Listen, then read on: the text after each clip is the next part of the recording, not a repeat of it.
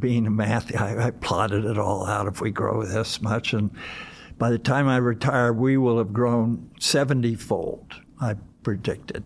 And so that was my goal. And so far, it's been more than 10,000 fold. 10,000 is bigger than more 70. than 10,000. So, so it blew by that. So, so, so it just shows, it shows, I mean, people say, oh, you did this. No, I didn't do it.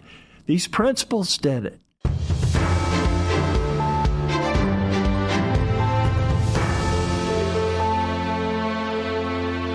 Charles Koch, welcome to American Optimist. Well, thanks for having me, Joe. It's always a pleasure to talk to you. I always learn something. I, I hope you do. Probably not, but I we do. we always learn a lot from you. I was just, just enjoying your, your latest book about believing in people and bottom up solutions. Your story, in many ways, epitomizes the American dream. You took a small engineering firm and transformed it into one of the country's largest businesses. Can you give us a glimpse into your journey? Where, where do you want me to start? You said in an interview when you were young that your father said he wanted you to work like you were the poorest person in the world. What, what, what, did, what did that mean? Well, my father or, or our family was wealthy. My my my father was successful, and and he told me when I was age six that he didn't want me to be a country club bum, as he put it. Mm-hmm. So his way of preventing that is to have me work in all my spare time, starting at age six. And so I did all the dirty jobs uh, on the farm. And you can imagine that's plenty, whether it's milking cows, shoveling manure, uh, digging fence post holes, and uh, feeding the animals and so on. So, so you, so, you, learned how to work hard when you when you were a kid. Yeah, and and uh, bless his heart, what impressed me is he didn't ask me to do anything that that he didn't do. And so it sunk in. It, it, took quite a few years to sink in, but but he he exemplified integrity, humility, treating people with respect, uh, work ethic, and being a lifelong learner. And this, the way he put that the last is, son, learn everything you can. You never know when it will come in handy. And on this not being a country club bum, years later, I learned what he meant by that is he wanted me to experience what he called the glorious feeling of accomplishment. And the problem was, is for some reason, I was born with this streak that I wanted to be different whatever was current in choice, whatever my friends and others were doing, I wanted to do it differently. And I was no different with my chores. So I was always in, in, in trouble with my father and got plenty of punishment. He was good on the punishment side. but the good news is I didn't I wasn't bitter about it because I knew I deserved.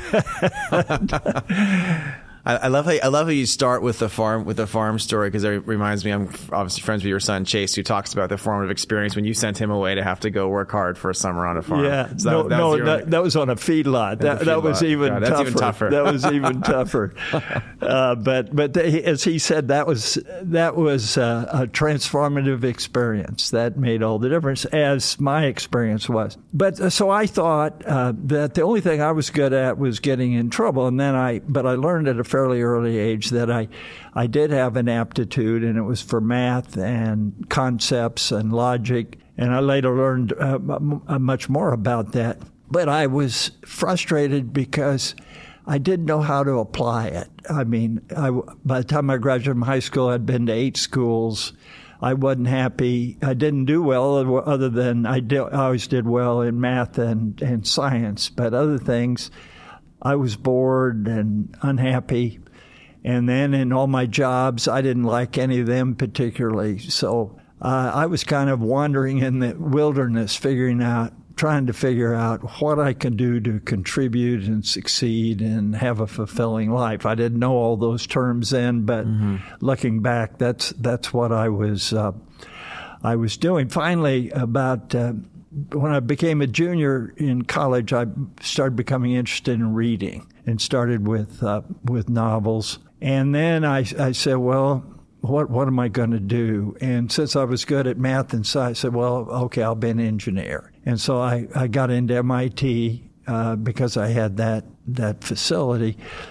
Uh, but I soon found that, that I sucked as an engineer. I was a lousy engineer because although I was good at the subjects I took in math and science and, and really interested in them, I wasn't uh, good at applying them to make or operate things, which you, is what an engineer does. You, you, you, sounds like it sounds like you were good at some of the higher level concepts and some of the Absolutely, I was it. good at abstractions, but not at applying them to make or operate things. And so when I when I finished it, I got three degrees at MIT. And when I finished there, I went to work for a consulting firm in Boston, which was then one of the leading consulting firms, and it consulted on about everything and I got hired to do product development, and I wasn't very good at that. So, but I was looking for a way to find something that I, I would enjoy, find fulfilling, and enable me to accomplish something. And I got transferred to process development. That was a little better, but it still, I didn't enjoy that. I wasn't that good at it. And then I got transferred into management consulting, and I got to work on innovation and strategy and stuff like that at age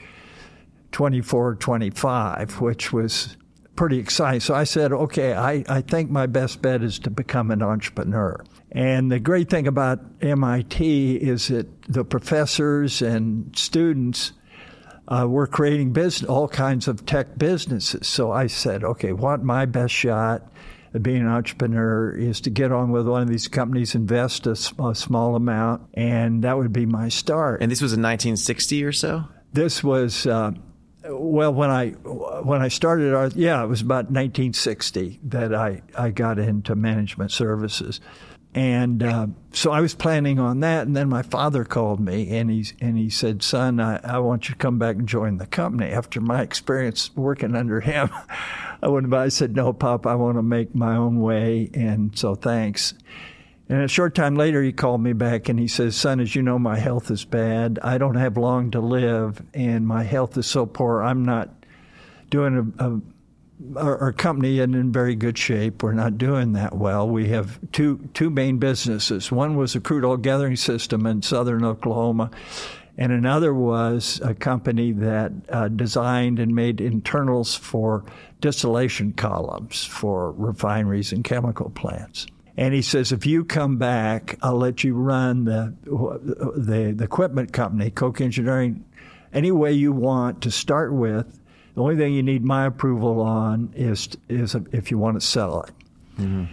And I thought, okay, I'm not going to get a better entrepreneurial offer than this. So I accepted. And he was absolutely true to the word. He turned everything over uh, to me as fast as I could. But I still and so I, I was able to make improvements even as little as little as I knew at that point because it was in such bad shape. But I was I felt I was missing something. I I just wasn't fulfilled. So I said I got to find some principles or concepts or something that will enable me to make a bigger contribution and better differentiate what we're doing and what others are doing. This, this and this this goes back to your philosophical instincts and bias, the high level abstraction you call it. Yeah, the, my my uh, my particular gift for abstraction. So I started looking for these what I call principles of, of human progress, principles of human fulfillment that I thought could uh, enable me to, to make a much bigger contribution and be more successful. And so I started studying all discipline, all relevant disciplines, history, to try to find these. And in that, and then as soon as I would find one, I would go apply it to every part of my life mm-hmm. and see, try to see how I could apply it that would enable me to contribute and be more successful. Would, would, would this almost always work, or would it lead to sometimes comical issues as no, well? No, some no. There were plenty of failures. Are you kidding? This was trial and error. Yep. But overall, it worked much better than I ever dreamed. And it wasn't taking, as I would learn concept or principle, I wouldn't take it literally. I'd say, okay, how how do I apply it differently in different circumstances? So it was a lot of trial and error and and plenty of error. But overall, it it worked, and and I started to believe in myself and feel good about myself and make more progress. And so I became fascinated with this mm. and did more and more of that. And, and you weren't just, you know, it's, it's really interesting, Charles. A lot of people who I look up to in business studied philosophy in, in college. Peter Thiel was really into philosophy, still is. Mm-hmm. Alex Karp was a PhD in philosophy who built Palantir with me, and I learned a lot from him.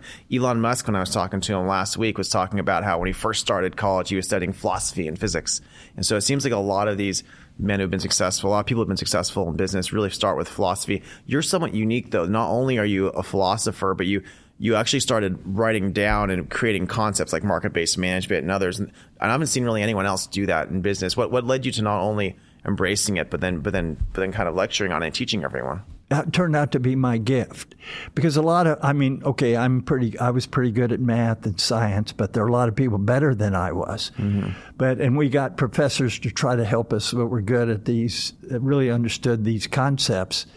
But we'd ask, okay, now how do we apply it? They had no idea. So that was my particular gift to not only understand them, but be able to apply them and find ways to apply them to get results. So I was almost uh, uh, uh, Uh, uh, uh, had an application ability in that regard, which I most people who have that that aptitude for math uh, can apply it to make and operate things or invent things. I had the a different kind of aptitude so I was just, I couldn't help myself. When I'd learn a principle, I, am going to go apply this and figure out how to get results from it.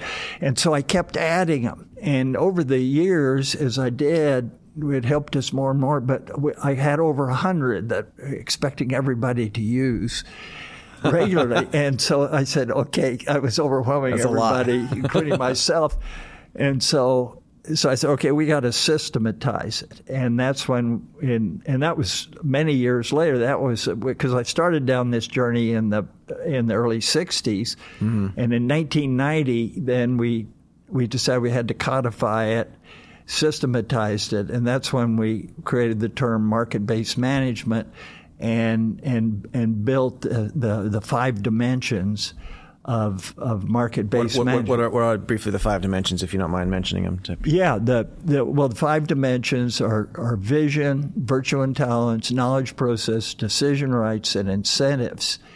And I can describe, if you want, and, and, the, and each these, one. And, and, the, and these each these each come from what makes Western civilization and a free society work. Is that these is that come right? from the, the the the principles of, of human progress? Yeah, that led to the great enrichment throughout the world when when people started applying them. And and as I say, there are over a hundred we apply, but I, I would say at the heart of it, or at least uh, how we think about the principles in the Declaration of Independence. That is, having a system of of equal rights and mutual, mutual benefit, where people succeed by helping others, by helping others improve their lives. And everyone has the opportunity to realize their potential. Let, let's let, us let us drill in a little bit on mutual benefit. I, I think this is really important in today's society. A lot of a lot of the philosophy that's taken over uh, in our culture, maybe starting on our university campuses, is very zero sum. It's, they think that all relations are about power relations and it's about one group imposing its will on others. And, and you, you explicitly want to teach people to think not in terms of power relations. This business is not about getting a better deal. It's about creating value together. Uh, did you, do you find that in society there's people who, who approach that differently and it ca- causes problems with you in business? Oh, it's. I mean, this is our the biggest problem in the world, and it always has been. This uh, what Nietzsche called and and Viktor Frankl called the will to power, and that is uh, this top down approach. That, that because I'm smarter than you, or I want power over you, to approach it that way, a command and control system. And what what the principles of, of human progress teach, the principles in the Declaration of Independence teach is no, you don't want power over people, you want to empower people. Because you want everybody to to be finding their gifts as I finally found after 20 years of struggle. We'd like to accelerate help people accelerate that so it didn't take them so long. But eh, help people find their gift, develop it, and using it to contribute to others to help people improve their lives. And and so that is the opposite of this top-down approach that is increasing, and not not just in government, but we see it in, in business, we see it in uh, in education, in communities, throughout society. Increasingly, this top-down power over others, and what we find it makes people's lives better and improves society, improves well being, and, and, leads to progress is empowering everybody to. To, to contribute. That is going from forcing people to do things, motivating them to find their gift, believe in themselves, have a purpose, and and contribute. This is what this is what you, we call self actualization, which is the term Maslow coined, right? Right. And, and, and, and, so you find that mutual benefit society lets more people self actualize, and then and, and, and, and explain how is that how is that good for your business? Why is that really important? For business? Yeah, well, that's critical to to our business because our vi- our vision and and for our business and our start leading our five dimensions is to start with uh, what capabilities we have that uh, would would uh, enable us to to do things, create products and services that other people would value. In other words, how do we create value for others? And then where are the best opportunities for that given our capabilities? And who would the best customers be? That is, it would create the most value for, and then they, in a spirit of mutual benefit, would want to reward us for that because that would be in their benefit to have us do more of that for mm. them. And then continually improve and add to those capabilities, which then leads to additional opportunities, which calls for us then to build additional capabilities, so on in never ending cycles of improvement growth and and and mutual benefit. I'm curious. So, do you take this mutual benefit idea, the self actualization idea, you apply it to business? You've grown. You've grown in business. One of the most successful businessmen in the world now, and you've taken that and you're applying it to philanthropy as well. The last twenty or thirty years, and it, it, it, it is, is this the same philosophy that you're applying to, to both sides? it is the same. But let, let me go back to, sure. to that.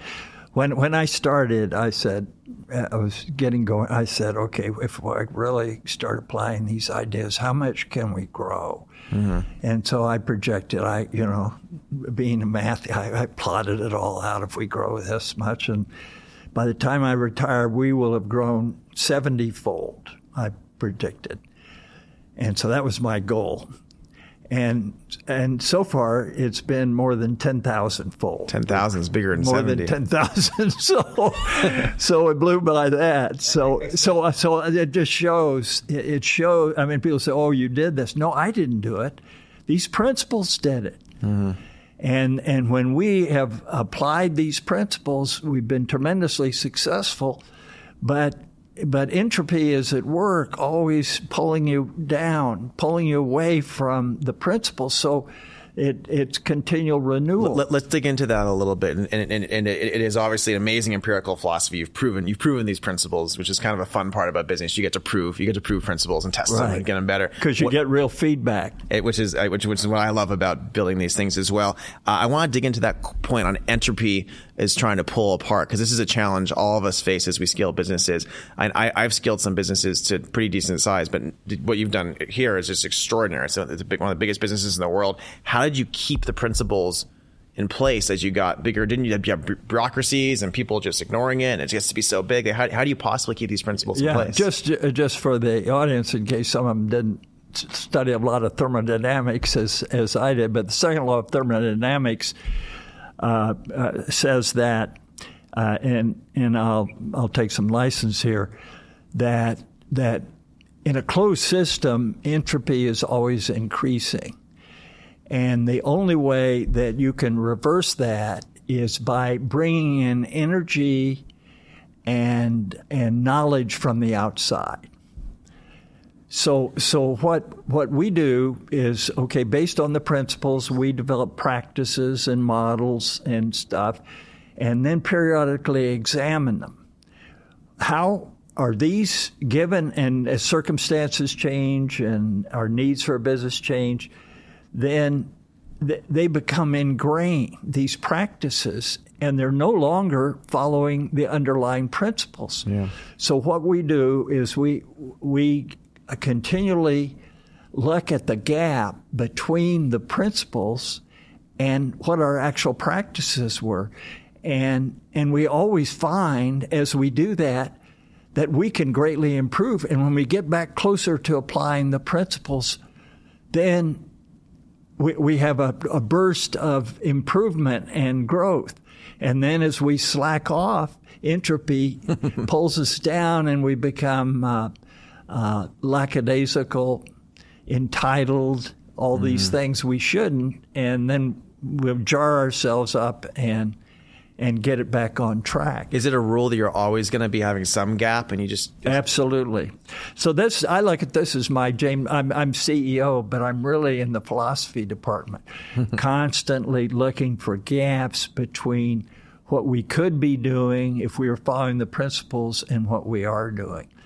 And and you can find them everywhere. Mm-hmm. And then the secret in an organization is to get all of your employees to do that, to fully engage them, to get them all to be self, to, to start self actualizing and looking for these gaps and challenging and finding new ways to do things that are better. I mean, this is yeah. Schumpeter's idea of, of creative in, destruction. In, in, in, our society, there's sometimes gaps or things that are broken that are impolite to talk about or that become it's conventional wisdom not to mention. Does that happen in businesses too, where a gap gets really big as people are afraid to go after it? Oh yeah, no, they think well, well, Charles said this. Uh, we we ought to do it this way ten years ago, so we better do that.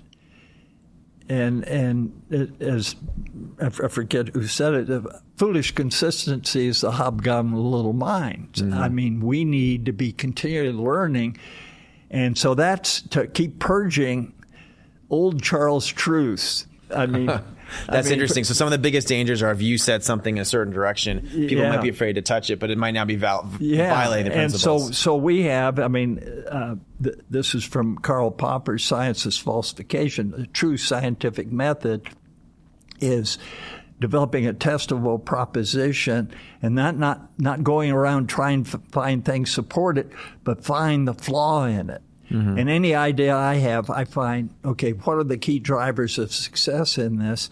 Who can really challenge those, uh, how we're applying each of those uh, drivers of success? Mm-hmm. And and then so we brainstorm that. They challenge, show me, show me what's wrong with my idea or how it can be improved.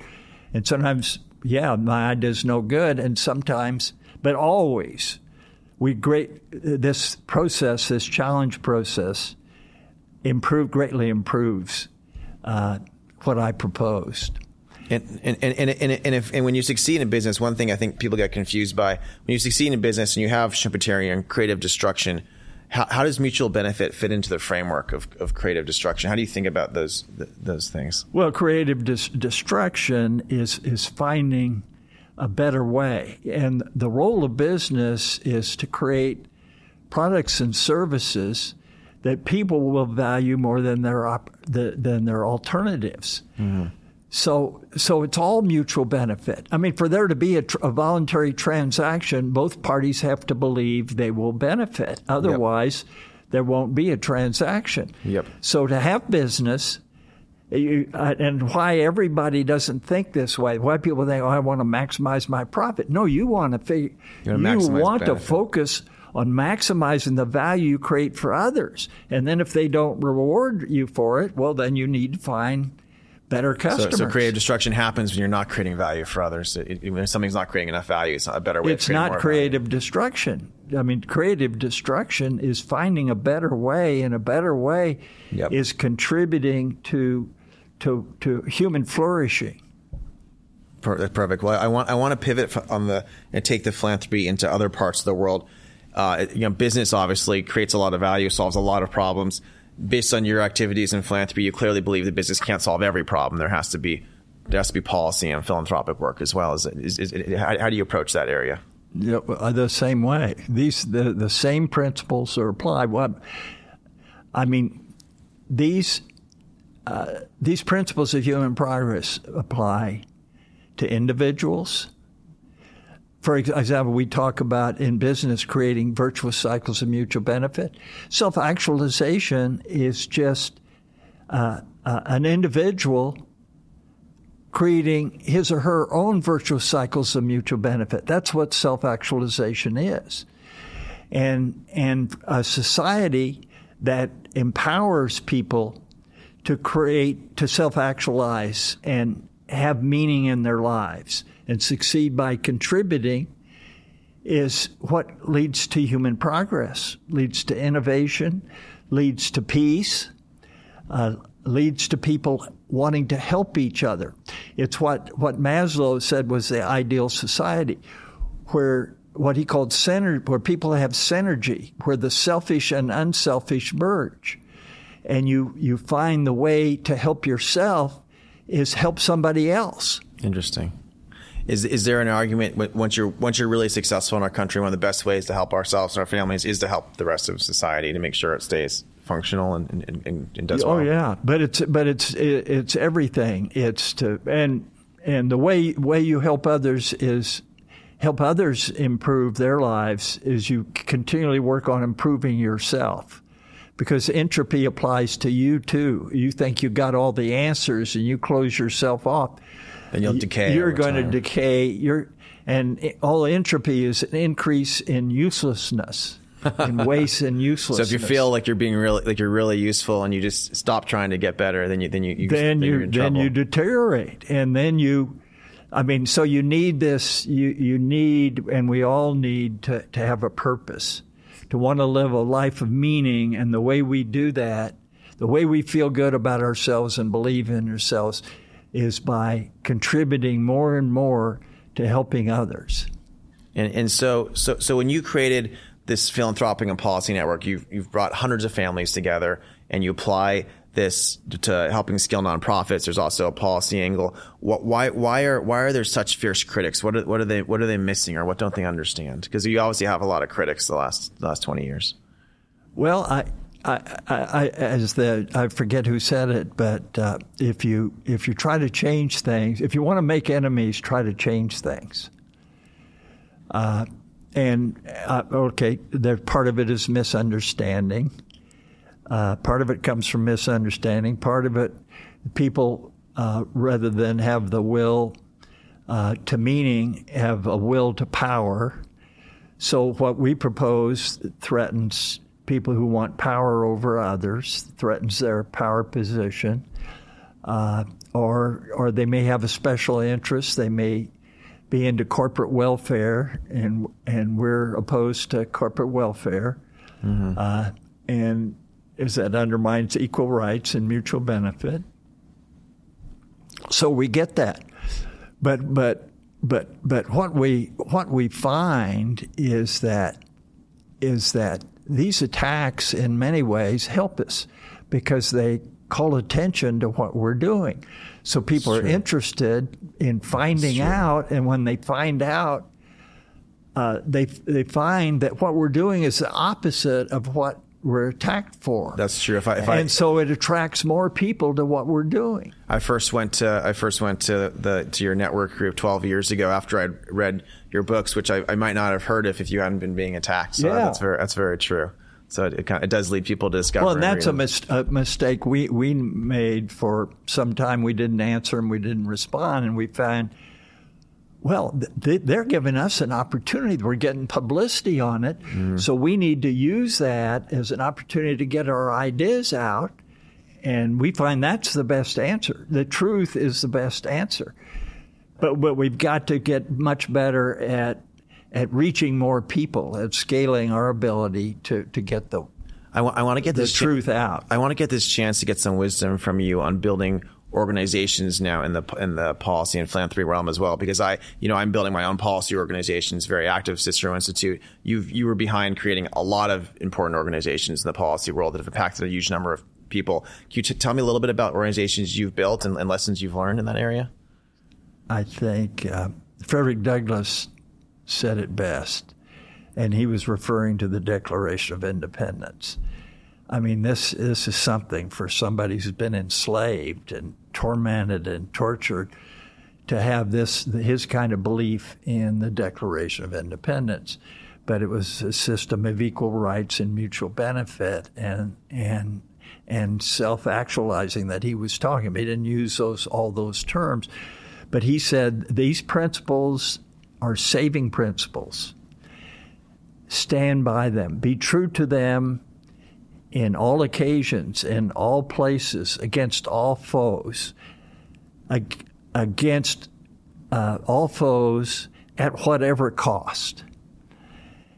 And that's what we need to do because with all the pressure, all from top down organizations, people pushing power over others, uh, this is the temptation to just go with the flow. So you've got to have and you're and and you see uh, philanthropies doing that. Just okay, whatever's current in choice, whatever's politically correct, we will do that, and a lot of that is destructive. And so you've got to you've got to dedicate yourself, as he said, to these principles, and stand by them and be true to them, whatever the cost. And that's the first thing for any philanthropic or social change organization to do. These principles of, of human progress, of human fulfillment, empowering the individual so every individual can have a life of meaning and contribute. And, and, and what have you learned about the governance of these organizations? If you were going to help create some of the ones you created 20, 30, 40 years ago again, would you have done governance differently? Would you, would you have changed how you, how you put them together? Well, I, I yes, I would. Uh, I would make sure that the govern the people on the governing body are really dedicated to to the values to to these underlying principles and had the courage of Frederick Douglass. It's tough. Is it, it seems tough to find people these days with that sort of courage.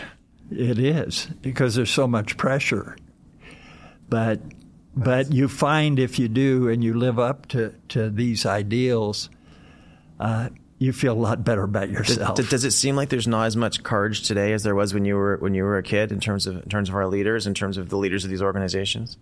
Uh, I think there's more pressure today on people, whether there's less courage or there's more pressure.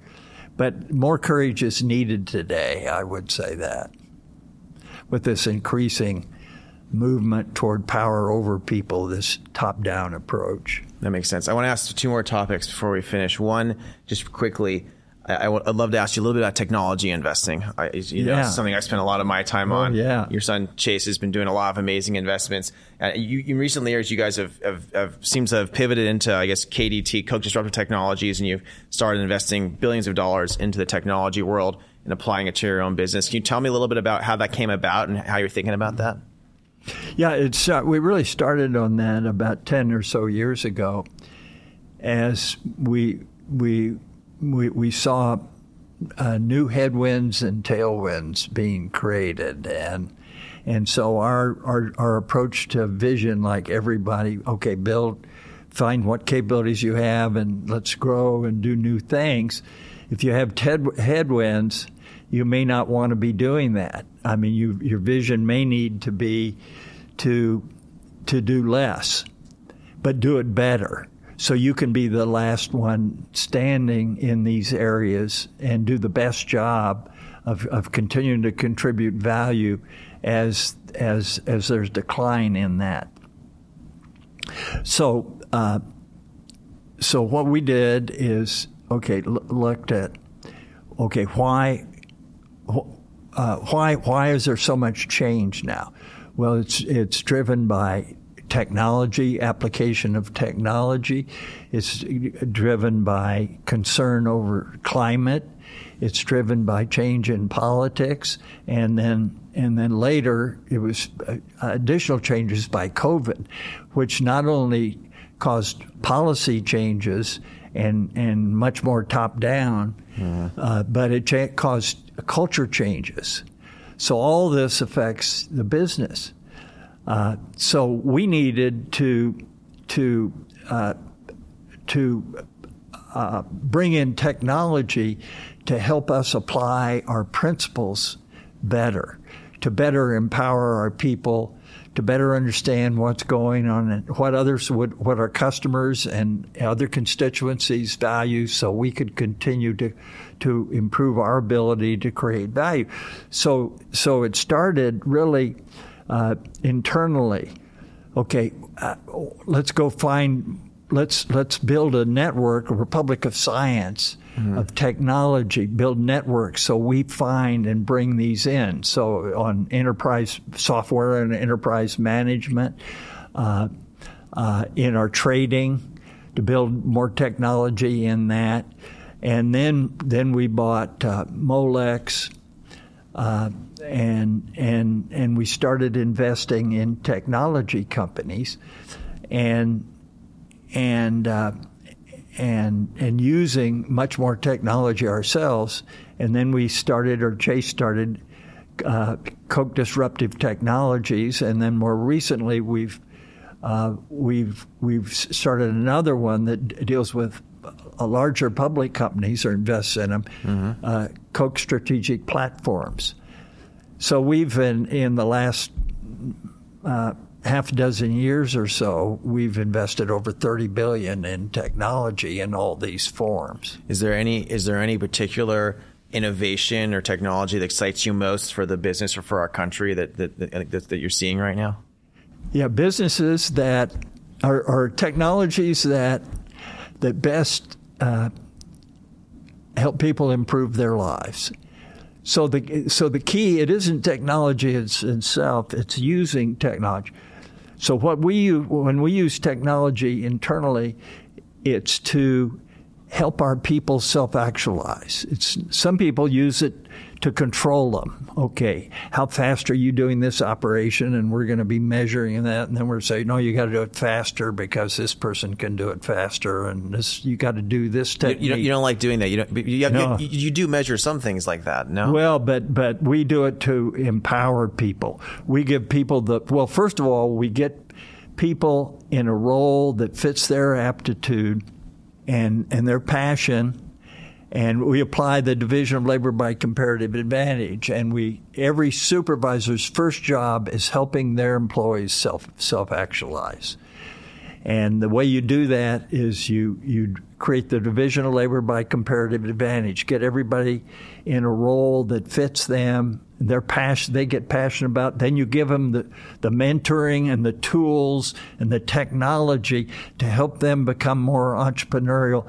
And when we get that right, the innovations, I mean, people worried, oh, you're left behind these technologies. No, we find we get our, many of our best ideas, particularly in operations, from operators or mechanics and they they because they become aware of this oh we can use this technology and we can here we'll do it this way mm-hmm. when you empower them and you you charge them with this to challenge and come up with ideas and whatever we're doing can be do it better and we've got to do this to survive and grow then they get turned on and they say, uh, wow, I didn't know what you meant by self actually, but now my job's fun rather than boring as hell. I, I love it. So you're you're excited when the technology empowers people. And, and oh yeah, and, oh that's a great. When I hear these yeah. stories of of people who are uh, hourly workers come up with these great ideas, I mean that's that's what I've been working for for the last sixty years, and now